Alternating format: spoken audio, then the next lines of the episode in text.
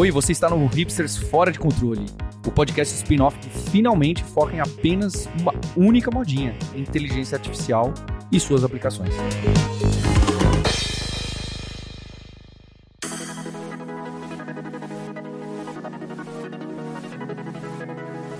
Olá, hipsters! Você está no spin-off do seu podcast favorito, o Hipsters Fora de Controle. E aqui hoje é o Fabrício Carraro substituindo o Marcos, que não pôde vir. Mas a gente vai bater muito papo, como sempre, né, sobre as novidades de IA. E para esse papo eu trouxe três pessoas aqui comigo. O Guilherme Silveira, que é Chief Innovation Officer e cofundador da Alura. O Sérgio Lopes, CTO da Alura. E o Henrique Lopes, que é engenheiro de prompt, desenvolvedor aqui, que está trabalhando muito com IA dentro da Alura. Como é que vocês estão, pessoal? E aí, Fabrício, e aí, pessoal? Tudo jóia? Ótimo, essa semana aí é cheia de novidades, talvez. É uma semana cheia de coisas, a gente pensou que não tanto. E pra gente começar aqui, eu vou trazer já de cara o carro-chefe dessa semana, que foi um anúncio dos modelos Gemini ou Gemini do Google, que balançaram bastante o mercado, né? Eles lançaram um vídeo de demonstração, lançaram um artigo também, a gente ficou comentando bastante no grupo que a gente tem, que a gente fala internamente aqui na Lura sobre inteligência artificial. E inicialmente todo mundo ficou surpreendido positivamente, eu posso dizer, né? Principalmente com o vídeo. Eles fizeram, o Google fez um vídeo bom de marketing, uma coisa que parecia muito boa e talvez boa demais para ser verdade, né? Isso a gente vai falar é, mais para frente também. Mas anunciando esse novo modelo, o Gemini, como eu falei, que aparentemente superaria o GPT-4, inclusive, né? Na verdade, era uma série de modelos. Eles tinham nas versões Nano, a versão Pro e a versão Ultra.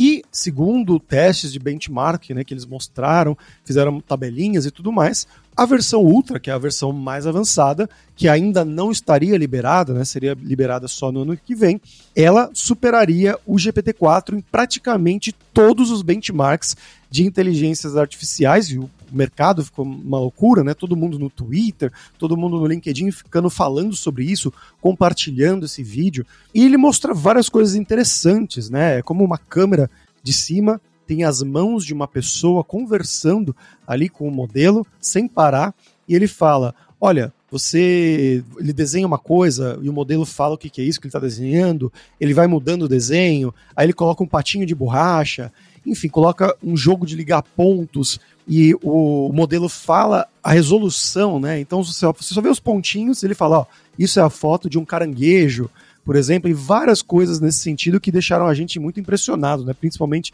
com essa parte de visão, porque ele é nativamente um modelo multimodal. Mas hoje vieram à tona outras coisas, né? O pessoal começou a ler mais a fundo o paper científico atrelado a esse lançamento, a esse vídeo do lançamento dos modelos, e aparentemente não era bem isso, né, pessoal? Pois é. Parece que o modelo é muito bom, muito divertido, mas o pessoal do marketing ele deu uma exagerada na historinha para contar.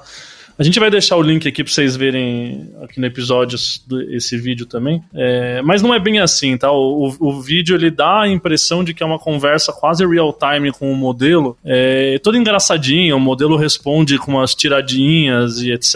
E, e, e, é, uma, é um vídeo, né? Então a pessoa tá fazendo um vídeo, ela tá realmente numa mesa de trabalho fazendo coisas e como se o Gemini lá tivesse ouvindo essas coisas e conversando com ela. E a gente descobre que na verdade é um monte de de prompts, como no, a gente está acostumado a fazer no GPT-4. São prints, prompts de fotos, com um prompt muito bem escrito. A resposta é uma resposta padrão de um LLM, então ele descreve o problema, tem toda aquela parte de tentar fazer passo a passo, sei lá o quê. E aí o pessoal do marketing pegou tudo isso e foi muito criativo na hora de gerar um vídeo impressionante, né? Parece que não é bem isso. É claro, a gente não consegue saber exatamente, porque, de novo, o Google fez um anúncio do anúncio. Porque eles não lançaram o tal do Gemini Ultra, que é o tal do modelo que, que bate o GPT-4. O que eles lançaram é um outro modelo, que é o, o Pro, que está mais ou menos no nível do, do GPT 3.5. É, esse já está disponível para uso, inclusive quem estiver ouvindo aqui quiser usar lá no Bard, se você abrir o Bard hoje do Google, bard.google.com, é, mesmo aqui no Brasil, ele já está usando o Gemini Pro desde que você use ele em inglês, ok? Eles não lançaram em português ainda. Mas se você usar ele em inglês, você já está usando o modelo do Pro hoje em dia. E aí você usa ali, ok, mas não é o tal do Ultra, né? Será que ano que vem, eles falaram que vão lançar ano que vem o Ultra, será que no ano que vem, quando sair, ele vai fazer alguma daquelas coisas realmente com vídeo real time, etc tudo dá a entender que não. O paper que eles lançaram não mostra nada daquilo. Mas a gente não sabe hoje exatamente, porque a grande verdade é que o lançamento mesmo, para valer, novamente ficou para daqui a pouco. Eu só queria dizer que eu acho que além da inteligência artificial, eles usaram foi o recurso de vídeo artificial. Foi isso que eles usaram. editor, um editor editando muito bem ali, né? As habilidades de edição do time de marketing são ótimas. É, eu acho que no mínimo ali a latência está muito reduzida, porque a gente vê hoje, pelo menos no GPT-4, né, quando a gente coloca alguma imagem, ele tem uma certa demora, e no vídeo é praticamente em tempo real. Você está mostrando ali o que você está na sua tela e o, e o Bard já está, o Gemini já está respondendo ali. Então, eu acredito que tenha sido bastante editado, pelo menos a latência mesmo. E não só isso, Henrique, mas na verdade os próprios prompts que a pessoa do vídeo usa não são os mesmos prompts que foram usados na hora de, de dar a resposta. Porque eles mudaram. Então eles faziam um prompt que parecia super simples e super básico, né? Só o Vision funcionando ali do, desse modelo Gemini e você fica realmente impressionado, porque fala, caramba, tá nesse nível já. Só que aí no paper você vê o prompt real que eles usaram para dar aquela resposta e é um prompt muito mais extenso, um prompt com exemplos e tudo mais, usando chain of thoughts, né, aqueles é, coisas de engenharia de prompt que a gente já mencionou aqui em programas passados e tudo mais. Aliás, tem a websérie de ChatGPT e IAs generativas lá no YouTube da Alura para quem quiser saber um pouquinho mais sobre engenharia de prompt, tem vários episódios já que foram lançados sobre isso.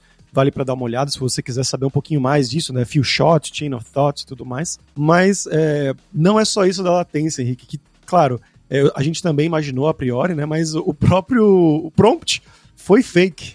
É, aí eu vi o. Eu, eu tava no, no no Twitter lá e eu vi um tweet provocativo, mas interessante, do, do cara de marketing da OpenAI, né? E eu, eu achei um ponto de vista interessante que eu queria trazer aqui para vocês, porque ele fala assim, gente, é, o pessoal do marketing do Google fez um papelão e não foi só esse, tá? A página também dá uma distorcida nos números, no anúncio ali no blog que eles anunciaram. É, é, é meio, ficou meio esquisito, né? É, o pessoal do marketing lá fez um papelão, mas vamos mudar um pouco de assunto, porque assim, realmente, a, o lançamento do Gemini é um divisor de águas dentro do Google, ok? Ele até fala assim, cara, pensa nos milhares, centenas, sei lá, de, de pesquisadores que trabalharam na criação desse modelo de uma maneira altamente científica e rigorosa e atingiram objetivos que não existiam antes na, nos LLMs do Google. E aí não vamos deixar essa historinha do marketing estragar o trabalho desses caras, né? É, então eu queria que a gente também falasse um pouco disso, ok? Acho que, enfim, o lançamento foi meio atabalhoado aí, mas realmente parece que o Google chegou no modelo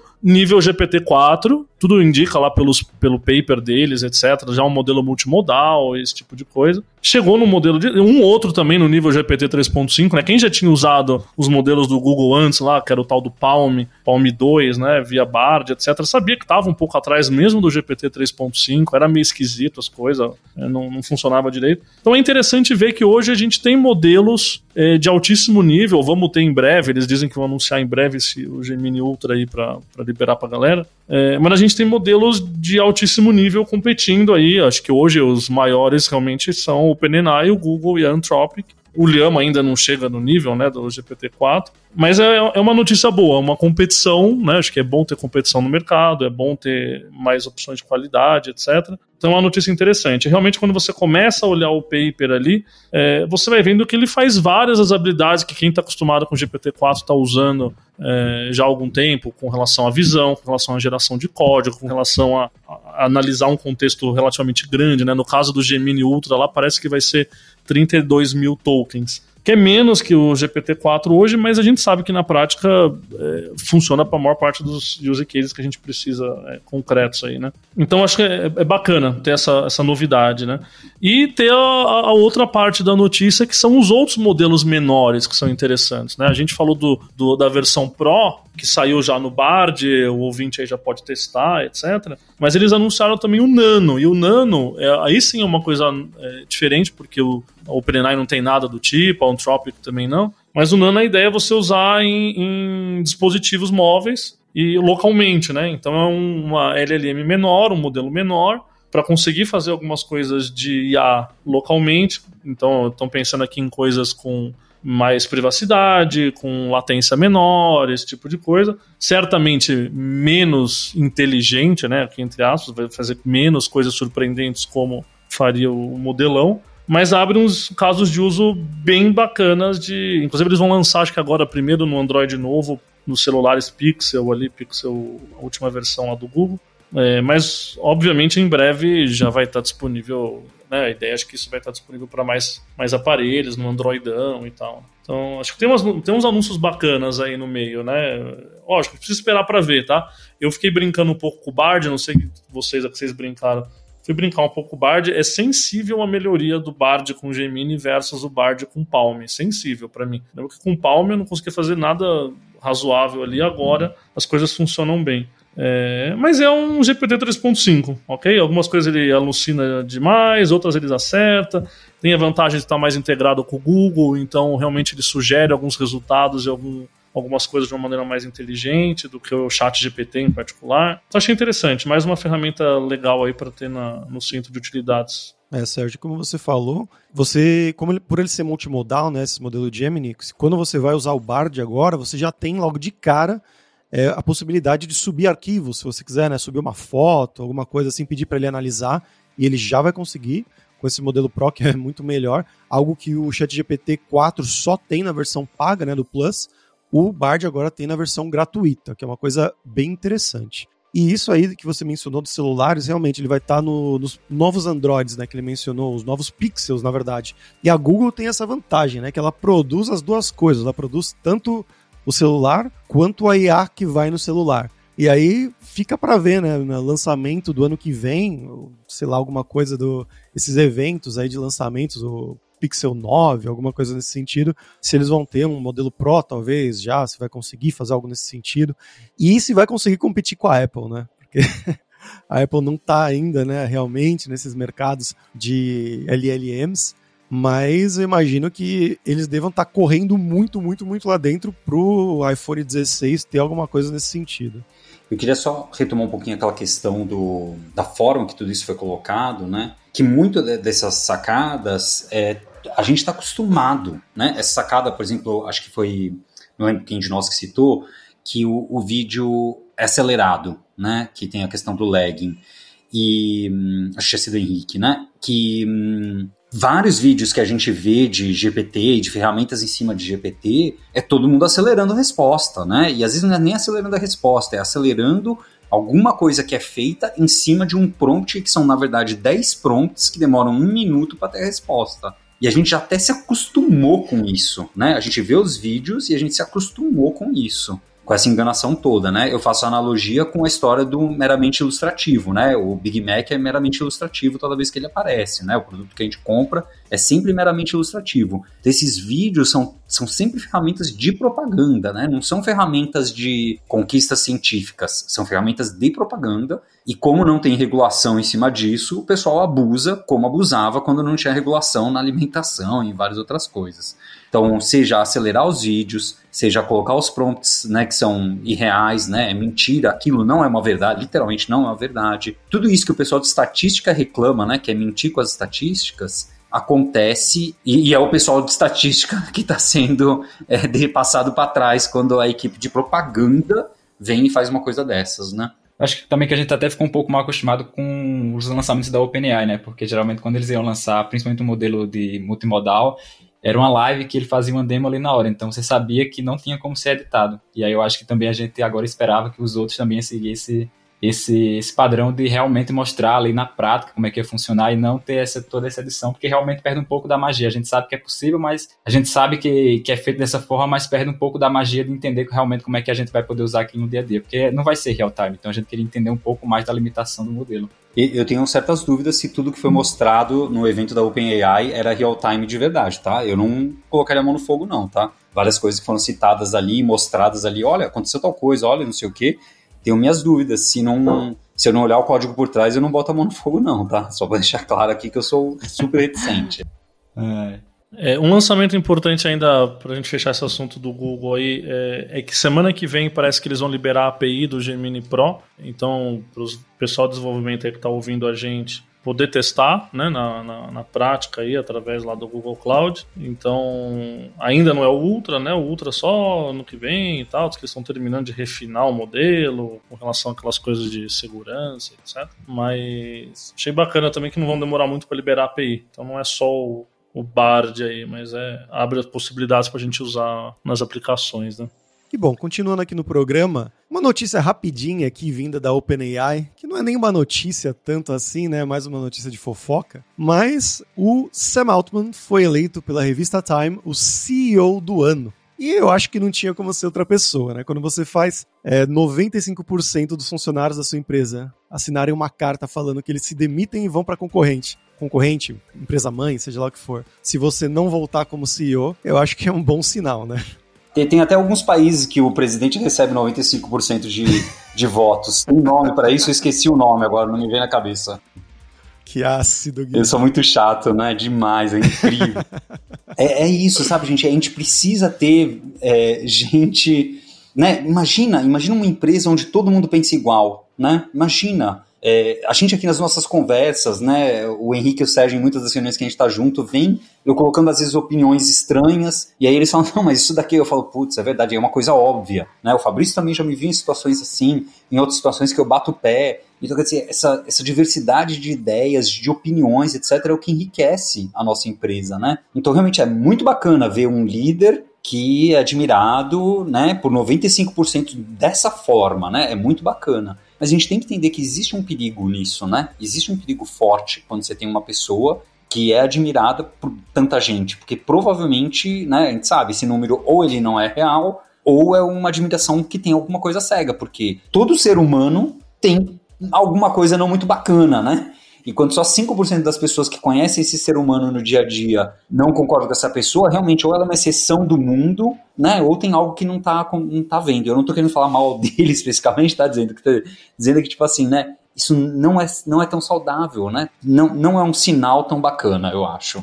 É, Gui, o pessoal fala que esses 5% que não assinaram a carta é porque eles estavam de férias. Então, talvez poderia dar até mais. No, no, país que eu citei são as pessoas que entraram de férias eternas logo depois da votação. E parabéns para ele, tá, gente? Só para não parecer dor de cotovelo, tá? Claro, né?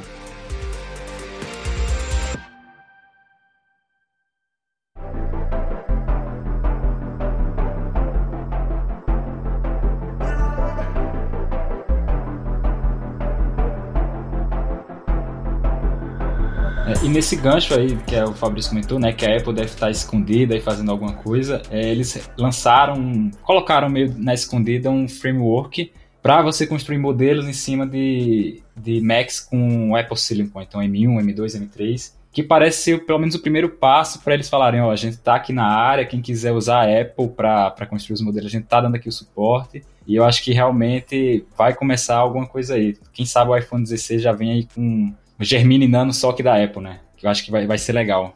É, vai ser o Lion, o Sagittarius, alguma coisa assim. é, tá todo mundo esperando a Apple dar uma cartada daquelas, né?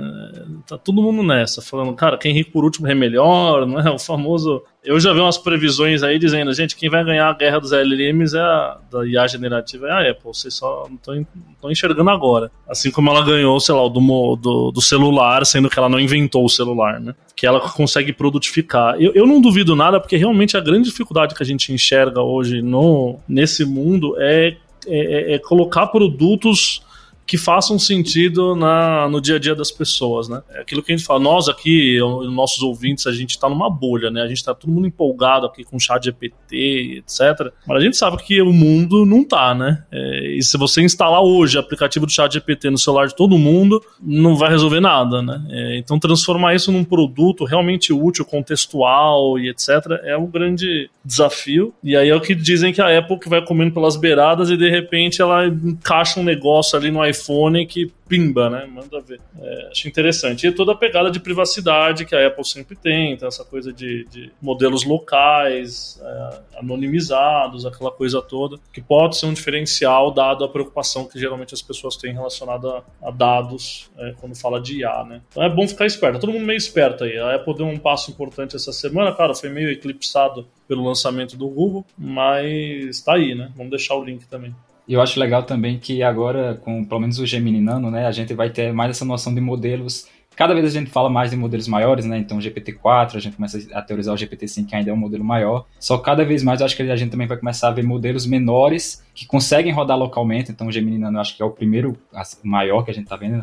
Na verdade, tem o Llama, né? O Llama também consegue rodar localmente. E agora também a gente vai ver modelos mais específicos para cada tarefa. Então, para eu sumarizar um texto, não preciso de um modelo que é treinado com trilhões de dados, trilhões de dados, trilhões de livros, trilhões de informações diferentes. Eu preciso de um modelo que sabe só fazer aquilo. E eu acho que nesse ponto aí, é, a gente vai usar muito, muito IA sem saber que está usando IA. Então, eu vi ali que é, no Pixel 8 Pro, né, que vai ser o primeiro celular com o Gemini, o Gemini Nano, duas features que eles colocaram como falar, vai ser um sumarizador de áudio, então você vai colocar ali no aplicativo falar alguma coisa, ele depois vai sumarizar, e vai ter um respondedor inteligente ali no WhatsApp, que eu não sei como vai funcionar, mas ele vai sugerir algumas coisas ali para você responder por cada mensagem. Então eu acho que cada vez mais a gente vai ver esse, esse aumento em modelos também menores, mas focados em tarefas específicas. Interessante você falar isso, Henrique, porque hoje, no dia dessa gravação, eu estou acompanhando o, a The Developers Conference, a TDC Future, que acontece no Brasil, né? Está acontecendo agora em Porto Alegre.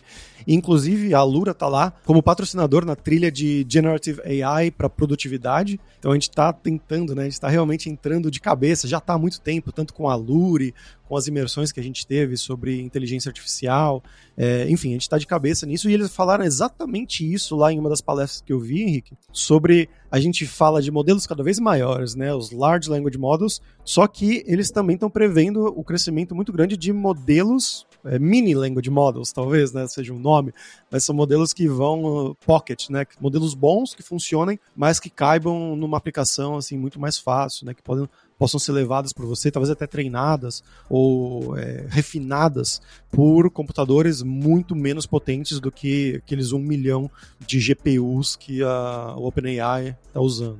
E outra notícia que a gente viu essa semana foi um paper publicado pela Anthropic, né, a empresa por trás do Claude, que a gente fala desde o início, né, que eles sempre foram o modelo que tinha a maior janela de contexto. Inicialmente, eles permitiam 100 mil tokens e agora, o cloud mais atual permite até 200 mil tokens. Então é muito mais do que todos os concorrentes e continua sendo. Mais uma crítica frequente que começou a aparecer é que ele se perde muito. Então, quando você colocava prompts muito grandes, né, para usar essa janela realmente inteira, vamos dizer, ou mesmo os 100 mil, que seria metade da janela atual, ele começava a se perder, ele esquecia alguma coisa no meio, às, às vezes uma coisa muito importante, e eles lançaram um paper né, falando sobre o Cloud 2.1, que é o modelo melhor, o state of the art deles agora. E eles, usando engenharia de prompt, conseguiram mudar a eficácia do modelo de 27% para 98% quando existia esse contexto muito grande, nessa né, janela muito grande de contexto estava sendo usada. E eles fizeram isso usando a frase Here is the most relevant sentence in the context. Traduzindo, Aqui é a frase, né, a oração mais relevante nesse contexto. Então, só colocando essa frase, que é algo parecido com o que a gente via de engenharia de prompt lá no começo, né, de 2022 ainda, que era o Let's think step by step, né? Vamos pensar passo a passo, pense passo a passo. É algo parecido com isso até. Só usando isso eles melhoraram a capacidade do modelo, né? E o poder de foco de dar uma resposta mais correta de 27 para 98%, que é uma coisa que eu achei bem bacana. Eu, eu acho que ia ser muito incrível, né? Eu sempre me pergunto como que eles chegam nessas frases. Eu sempre acho que seria muito incrível que eles perguntassem, por, por exemplo, eu vou desenvolver o Cloud 3. Aí, eu, antes de fazer o 3, estou melhorando o 2, né? Então, o que, que eu faço? Eu vou na versão anterior do 2 e pergunto para ele assim: eu tenho o seguinte problema, eu faço uma pergunta para uma inteligência artificial e ela responde com 20 e tanto por cento de eficácia, mas os textos são muito longos e ela não sabe focar direito. O que, que eu posso perguntar? Quais são frases que eu posso começar com até 20 caracteres que tananã, tananã, me dê 300 exemplos. Aí ela te dá os 300 exemplos, aí você pega esses 300 exemplos e roda uma bateria de teste de um bilhão de coisas, né? Sei lá, roda a bateria que eles têm aí, né? E encontra meu chute é que, tipo, entendeu? Porque minha pergunta é como que eles chegam nessa frase, né? Porque hum, é, inc é incrível, né? E é importante chegar nessas frases. Porque, por outro lado, o receio é que você esteja enviesando, né? Que funcione para a bateria de teste e não para outras coisas. Está fazendo um fine tuning demais, né? Por outro lado, eles fazem isso e realmente parece dar resultado para as outras coisas. Não é fine tuning demais, né? Então, eu acho super curioso como isso tem funcionado e poderia ser um, um, um overfit aí, né? É, eu tendo a chutar, Gui, que isso é uma coisa bem chute deles. Talvez igual o pessoal que começou a escrever pro chat GPT, que ele não estava respondendo muito bem, estava meio folgado, e o pessoal começou a escrever eu sou uma pessoa sem braços, é, responda para mim, ou eu vou te dar uma gorjeta de 200 dólares. E aí ele respondia bonitinho, respostas muito melhores. Me parece uma coisa meio chutada, tanto quanto essa, né? Que também cairia no mesmo tipo de risco, certo? Porque se são muitos seres humanos testando e trazendo essas frases, a gente deveria estar correndo um risco de um overfit aí e de que essa frase só funciona em cenários desses testes, né? Curioso, por que, que será bom? Talvez alguém consiga trazer isso pra gente. Por que, que será que isso é, extrapola para mais do que só os cenários de, de, de teste, né? Sim. Queria só adicionar que também é, é uma sacada que é muito importante, porque não só no Cloud, né, mas também no GPT, esse é um problema clássico, né, de que você dá um texto muito grande, um arquivo muito grande, e aí você pede para fazer algum tipo de tarefa e ele se perde, né, a inteligência se perde com porque porque está pulando uma coisa que é importante para a gente. E a gente sabe dizer, quando você roda para um exemplo, a gente sabe dizer onde que está essa coisa importante. E aí, é, muitas vezes, né, eu coloco frases do tipo, olha, né, extraia, tananã, tananã, resuma, tananã, tananã. E aí depois processe, né, o pensamento que eu quero que ela processe, né? Mas sempre tentando tirar, né, encontrar no texto qual é a parte relevante ou qual é a parte que, né, que faça mais sentido para aquilo que eu quero fazer. Estou pedindo isso para ela antes de alguma forma. Então foi muito bacana de ver isso sendo oficializado num exemplo, porque com certeza eu sempre fazer isso de uma forma muito amadora quando necessário para conteúdo grande. E, e, isso também conecta com por que, que eu tenho usado com texto grande, né? E eu tinha um artigo que eu tinha escrito científico que estava estava engavetado, né? E aí eu fui trabalhar nele e eu quis pedir ajuda para reformular algumas partes do inglês, etc e tal, melhorar o abstrato, não sei o que. Só que para você escrever o abstrato, imagina, você tem um paper de 30 páginas, né, ele tem que saber o que é mais importante, um pouco mais guiado. Então eu fui caindo nesse tipo de problema. E aí eu sempre caio naquela questão, né, tipo, poxa, é isso que eu estou fazendo, né, uma coisa que o Paulo já falou, acho que o Sérgio também já comentou para mim, é, isso que eu estou fazendo, será que a inteligência artificial seria capaz de escrever esse meu paper, quer dizer, chegar nas conclusões que eu cheguei, é, com que prompt que eu precisaria dar para ela, para que ela rodasse os experimentos, fosse capaz de fazer tudo, porque é um paper é 100% computacional, né? Dá para rodar tudo no computador, demora dias, mas dá, né? E aí entra, volta naquela minha questão de que a gente já tratou em algumas conversas, né, sobre o que é inteligência, teste de Turing, etc. E, e, conecta também com o vídeo do Google, né? O vídeo que a gente vê, viu do Gemini, Gemini, Gemini, ele tem lá o exemplo do caranguejo, né? Em que ele tem um, um exercício de liga os pontos, né? E como é que ele adivinha que é um caranguejo, né? Precisa de mais informação, até porque se eu perguntar pro meu filho o que, que é isso daqui, ele vai falar. Ele, a resposta dele vai ser: é um jogo de ligo ponto, não é um caranguejo. Mesmo que ele veja o caranguejo ali, ele vai falar: é um jogo de, de giro ponto, né? Que não é que tu ponto. Se eu mostrar três planetas para alguém e falar, coloca na ordem, a pessoa vai olhar para mim e falar: que ordem? Não faz sentido sua pergunta, que ordem? Enquanto você não me falar ordem, não tem ordem para colocar. É ordem o que? Alfabética? É ordem do menor para o maior, do mais quente para o mais frio, né? Para um astrônomo vai ter mil formas de fazer isso, para o linguista vai ter outra, para não sei o que vai ter outra. E para o GPT tem uma, né? E para o Cloud tem outra, e para o pro, pro Gemini, que é o do caso que eu deveria ter falado primeiro, tem outra. Então tudo isso cai nessas questões de tipo, a, a forma de abordar essa resposta, né? O prompt e a resposta não é tão criativo e tão explorador quanto um ser humano é, né? A gente como ser humano é muito mais explorador nisso do que ele, né? Eu acho que a mesma até a aleatoriedade, né? E o que eu queria trazer é isso, naquele no teste de Turing, né, quando a gente fala lá do teste de Turing, será que a máquina pensa, né? A pergunta inicial era: máquinas são capazes um dia de pensar? E aí entra a discussão, o que é pensar, o que é inteligência, etc. E uma das discussões era aquela questão da aleatoriedade. Para que eu tenha alguém pensante, tem que ter um fator aleatório, porque senão é determinístico, está todo mundo fazendo a mesma coisa.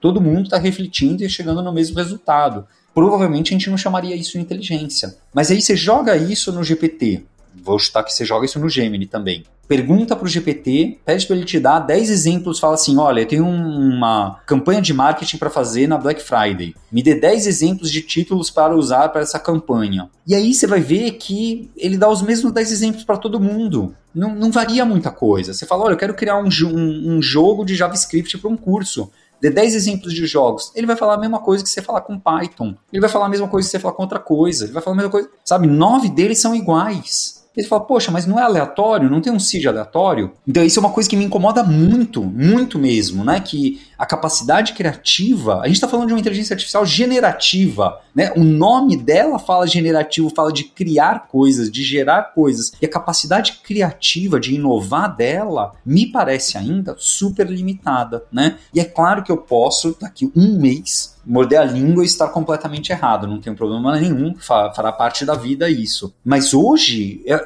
essas coisas que eu estou citando acontecem, né? A capacidade criativa dela é muito limitada ao que o ser humano está pedindo, né? Aquele exemplo criativo de o que está nesse desenho é 100%, é muito limitado, né? Quando eu falo para ele, me dê exemplos de projetos que eu posso criar num curso X, é muito limitado, é muito limitado. Você fala, poxa, mas deveria ser mais variado, né? Afinal, tem lá na probabilidade das coisas, eles não colocam o mais provável, não é a palavra mais provável, né? Existe uma aleatoriedade lá, existe, mas pensa que mesmo dentro de uma aleatoriedade, quando eu pergunto para você qual é sua idade, por mais que você tenha mil formas de responder essa pergunta, você responde a sua idade, né? Então, quando eu falo qual é o projeto que eu deveria fazer, existe uma limitação ali, porque de mil caminhos distintos, todos eles caem na mesma resposta. Né? Então, não é todos eles, claro, né? mas o que eu estou dizendo é que existe uma, mesmo hoje, por mais que exista aleatoriedade que era necessária para essa inteligência, né, na, naquela visão, ela ainda é super limitada no fator de criação. E isso ainda me incomoda, por quê? Porque um teste, né, como o teste de Turing, como já teve gente falando, né, alguém falou assim, né, olha, daqui, né, daqui X anos a gente vai olhar para trás e vai falar, olha, o berço da inteligência artificial generativa, da generativa não, né, já a AGI foi naquele momento com GPTs e coisas do gênero, né, LLMs como eles. Só que essa capacidade ainda está super limitada. E aí, o que, que então, o que, que me importa, né? Esses testes, como o teste de Turing, porque ele fala, ah, o teste de Turing já está resolvido. E pessoalmente, aquele teste, que é o teste da imitação ou algo do gênero, né? Que é, vamos pegar esse teste de Turing, que é coloca uma máquina e uma pessoa. Você faz uma pergunta através de um terminal. Talvez seja a máquina respondendo, talvez seja a pessoa, né? Você não sabe qual dos dois está respondendo todas as suas perguntas, tá? A questão não é se a pergunta está sendo respondida com um fato verdadeiro ou não. Então ela pode alucinar, tudo bem? A pessoa ou a máquina pode alucinar e falar que é, o planeta Terra existe somente há 100 anos, tá? Ela pode alucinar, as duas podem alucinar, não tem problema. Mas depois que termina essa conversa com a máquina ou com o ser humano, eu, como testador, tenho que dizer se eu estava conversando com uma máquina ou com um ser humano. E aí você vê se a galera acertou ou errou, né? Se a galera está errando e dizendo que a máquina é ser humano, é porque a máquina está se passando por ser humano. No final é isso. Então, esse teste, né, esse teste de é, me dizer se eu tô, eu tentar dizer se eu estou falando com uma máquina ou com um ser humano, porque a máquina está imitando a forma de falar com um ser humano, me parece que não é passável ainda. Quando a gente conversa com o GPT, talvez tenha o bias que a gente sabe que a gente está falando com ele, me parece que a gente percebe que tem muito lero-lero lá, tem muita, é muito ver, verboso, né? É muita frase, é muita coisa falada. É legal porque é muita coisa falada, mas a gente não fala tanto no mundo real, né? A gente fala menos. Então me parece que nesse teste ainda a gente não passaria. Mas a gente tem que lembrar que esses testes têm um objetivo, né? E o objetivo lá era tentar entender se a máquina pode ser inteligente, considerada inteligência né, de acordo com uma definição, etc e tal. E aí eu proponho o meu teste, o teste de Silveira, pra gente colocar um teste bacana, né, teste de Silveira, tem teste de Turing, e para mim, o que que me importa como teste, né, o que me importa como teste, que eu acho que seria mais um salto muito incrível, né, porque já tivemos vários saltos muito incríveis, é, mais um salto muito incrível é esse fator criativo, né, então eu queria dar três exemplos de teste que são muito importantes para mim, para que a gente veja esse fator, para que o generativo seja um generativo com G maiúsculo e não com G minúsculo. Lembrando, a minha utilidade, a minha utilidade é que eu quero criar algo novo. Então, criar algo novo não é, é vou, vou dar um exemplo primeiro, que é um exemplo muito do meu coração, que é aquele do criar uma mágica nova. Né? Quando eu chegar, vou dar o teste, tá? Eu chegar para o GPT, eu chegar para o Cloud, chegar para o Gemini, chegar para seja quem for, e falar, dado um baralho tradicional de 52 cartas, cria uma mágica nova cujo mecanismo ainda não existe para mim, né? Ainda não existe, é, o para mim é para mim, tá? É, ela deve exigir a participação de espectador. E aí a gente faz o teste com o ser humano e com a máquina. O que? Uma pessoa vai lá, faz a mágica, e aí a pessoa que assistiu a máquina tem que dizer se essa mágica foi criada por um ser humano ou por uma máquina. Por enquanto, hoje, quando a gente faz isso, as mágicas que são criadas, tá? Nesse teste de criar uma mágica nova, as mágicas que são criadas não funcionam, não fazem sentido. Tá? A, a, inteligência artificial não é capaz de entender o que, que, é um mecanismo mágico. Que num mecanismo mágico o espectador não sabe o que acontece, não entende por que aconteceu, aquilo surpreende aquela pessoa de uma forma que ela fala, putz, isso não poderia ser acontecer, tá? Então o que ele cria não é mágico, não é mágico no nosso conceito mais infantil de mágica, tá? Ou ele cria algo que já existe, que daí ele não está criando algo novo, certo? Ele está gerando, com G minúsculo, ele está gerando uma variação de uma mágica já existente que a humanidade já havia criado, que não tem nada de novo. Não é que deu um passinho, né? Porque a inovação dá passinhos, né? Não é que tem um passinho novo, não tem passinho novo. É a mesma coisa de sempre. Tá? O próximo é o da ciência, que foi um que eu tenho, certeza que o Sérgio ou o Paulo talvez Fabrício, outra pessoa também tenha comentado aqui por aqui já, eu quero criar um artigo científico novo, tá? Então é, considere os papers sobre o assunto X. Decida uma teoria, conjectura, seja lá o que for, nova a explorar. Explore e chegue a conclusões ou provas definitivas de algo. Parênteses meu aqui, pode ser a prova de que algo existe, algo não existe, é possível, é impossível, seja o que for, tá? Pesquisa o que falta para chegar nessas conclusões, né? Tem um outro parênteses, tá, gente? Eu não estou buscando aqui uma meta pesquisa tá? Eu estou buscando algo novo, eu quero que essa pessoa consiga encontrar algo novo, né? E não o mesmo que o ser humano já é capaz de fazer simplesmente numa escala maior, tá? Simplesmente numa escala acelerada, uma automação. Automação, bacana, computadores já permitem, a inteligência artificial já deu um salto, pode automatizar mais coisas, maravilha. Eu quero é algo novo. Decida o que você vai explorar, explore e chegue a conclusões novas. E a mesma coisa, depois pega esse artigo que ela escreveu e manda para os matemáticos da área, manda para as, é, sei lá, né, físicas da área, pessoas da área, etc., e, e vê para ela se foi escrito por um ser humano ou não, porque né, pode estar completamente errado esse artigo. Né? Isso a gente falou sim aqui, Gui, nos, em alguns episódios passados, principalmente sobre o potencial uso disso, né, de um modelo que consiga criar soluções na área da medicina. Então, encontrar a cura de doenças, né, analisar exames, analisar métodos atuais de tratamento e propor um novo, uma nova cirurgia ou um novo tratamento, uma nova cura, quem sabe, para doenças conhecidas. Né? Isso é o sonho, imagino, de todo mundo nessa área e com certeza tem pesquisas sendo feitas, inclusive pelo Google o Google, a equipe lá do Google Brain está fazendo pesquisas exatamente sobre isso para tentar ajudar ali também na parte de proteínas, né, de leitura e eh, criação de novas proteínas e tudo mais, mas também de doenças para o futuro. Legal, e lembrar que então, ela é um, só percebendo que esse teste ele é um pouco diferente do anterior, né?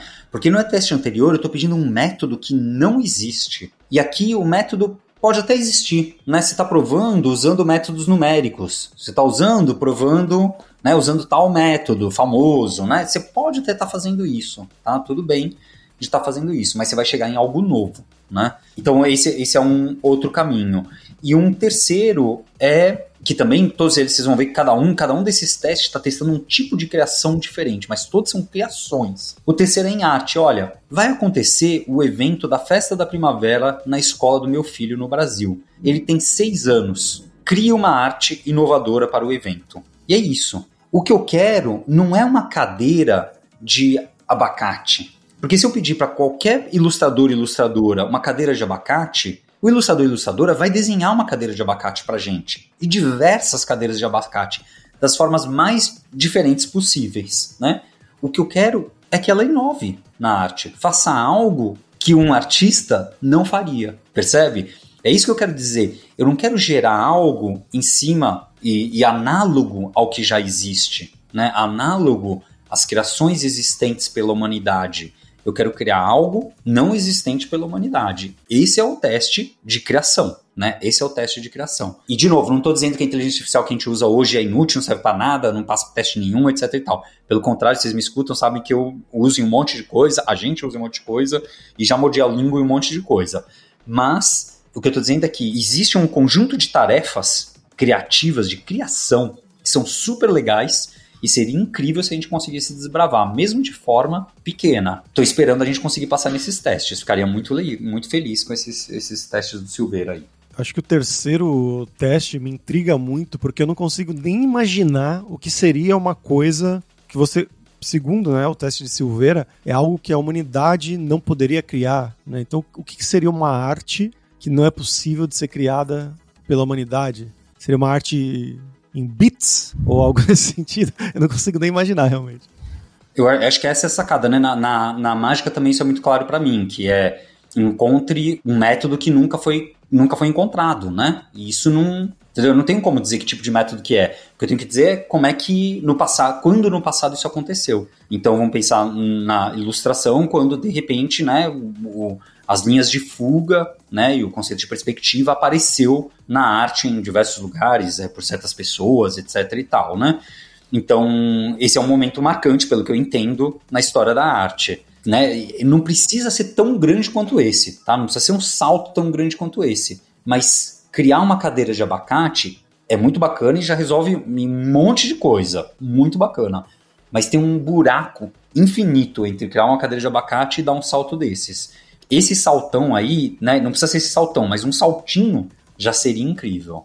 Uma pergunta filosófica que fica aqui é se nós conseguiríamos reconhecer algo como novo em vez de só fazer paralelos com coisas que a gente já conhece, como ver uma nuvem você falar que é um cavalo. Eu estou imaginando que sim, né? Porque se ela me entregar um método numérico novo para fazer análise de, sei lá, certas provas matemáticas, a gente fala, nossa, esse é um método numérico, assim como já foram criados diversos métodos numéricos, né? Se ela criar um, um, algoritmo novo que faz uma otimização na busca em problemas de operação, ela vai encontrar um algoritmo novo que faz essa busca, entendeu? É muito claro que ele é novo. Isso pensando em pesquisa, né? Pensando na mágica, a mesma coisa. Se ela encontrar uma forma é, nova de resolver um problema, né, de adivinhar uma carta, né, como é que eu adivinho uma carta que a pessoa pegou? Uma forma nova de adivinhar, é, e essas formas aparecem de tempo em tempo, tá? Tem formas incríveis e aparecem de tempo em tempo. É, se ela adivinhar, é incrível, a gente vai perceber, porque ela é funcional, entendeu? O problema é que já existem né, uma, muitas formas de fazer essas coisas que a gente está falando, muitas.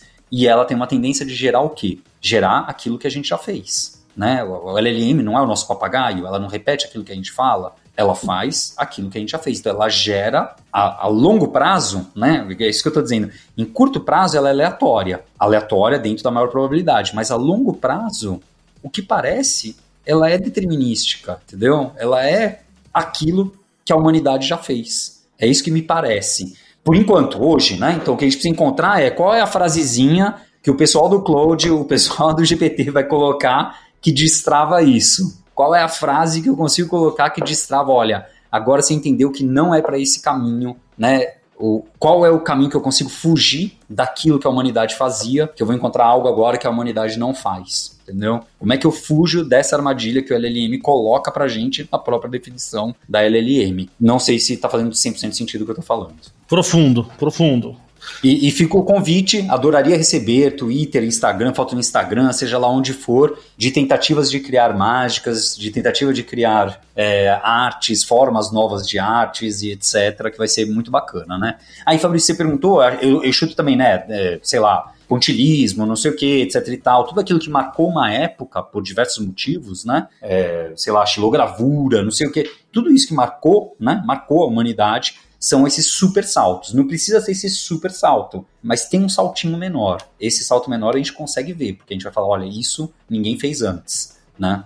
Sim, sim, faz todo sentido.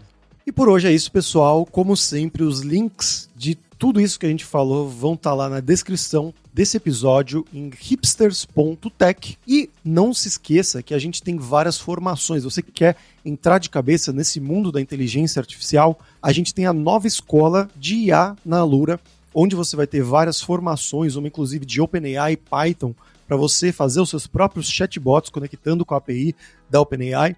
Ou então, para quem quer entrar realmente nessa área do machine learning, da IA, criar os seus próprios modelos, treinar modelos. Tem curso, inclusive, de NLP, né, de Natural Language Processing, processamento de linguagem natural. Com certeza vai ter o curso para você. A gente também vai deixar o link dessas coisas aqui na descrição. E a gente se vê aqui na semana que vem. Hipsters, abraços. Tchau.